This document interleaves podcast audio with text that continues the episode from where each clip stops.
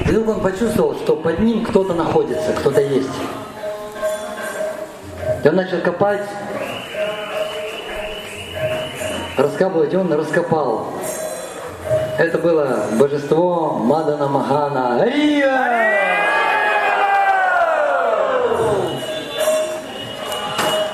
Когда Кришна приехал в Мадхуру, с первой женщиной, которой он общался, это была Кубджа. Кубджа буквально нанесла на его тело сандаловую пасту, и благодаря этого, благодаря этому она стала из самой страшных, и самой, она была самой страшной и самой отвратительной девушкой во всей Мадхуре, была горбатая к тому же еще. Кришна ее сделал самой прекрасной девушкой в Мадхуре. И мало того, она жила в простом доме, и когда Пообщавшись с Кришной, она вернулась себе домой, она увидела, что вместо дома стоит огромный дворец. И в этом дворце очень-очень много-много служанок.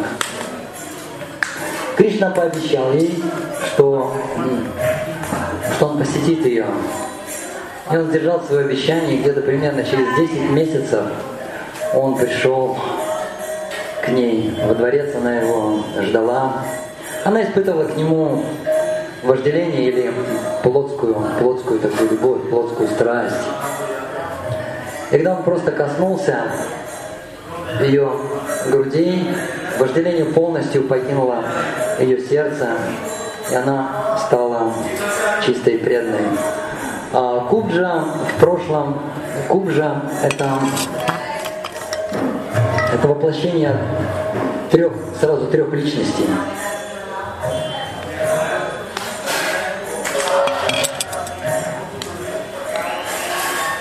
это Мандори. Мандори – это служанка Кейкеи, которая подбила Кейкею на то, чтобы она отправила Раму в изгнание. Также в эту личность вошла Шопанака, которая влюбилась в Господа Раму. И она была без носа, Лакшман ей отрубил нос, отрезал нос. И что оставалось сделать? Она,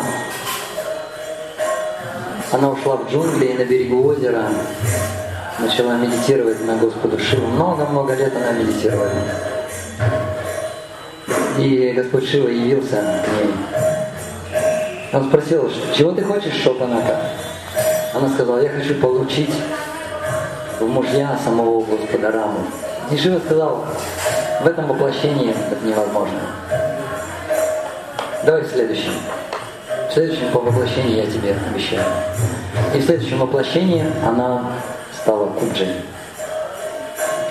После этого она просила, чтобы Кришна к ней приходил, но Кришна к ней не приходил. И она сказала, ты же обещал, что ты будешь со мною. Когда они встретились в этом дворце, она попросила у него благословения. Пожалуйста,